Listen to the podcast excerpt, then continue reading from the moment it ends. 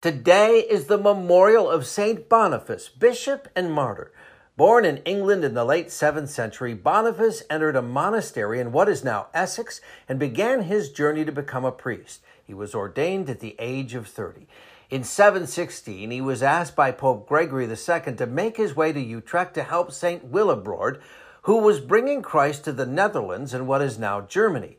In addition to paganism, he found a poorly organized church rife with error and disobedience. When called to Rome to explain to the Pope what Boniface found, he was told by the Holy Father to reform the church and sent letters to all of the church leaders and the civil leaders in the areas that Boniface was called to serve.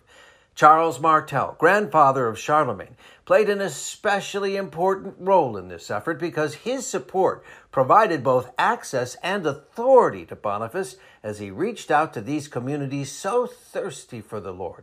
As a regional bishop, Boniface began to have great success, and in Germany especially, the church became more unified with a better understanding of the need to follow the lead of the Holy Father. However, as he and 53 companions were preparing a large group of converts in a part of Germany known as Frisia, they were attacked and murdered by thieves on this day in 754.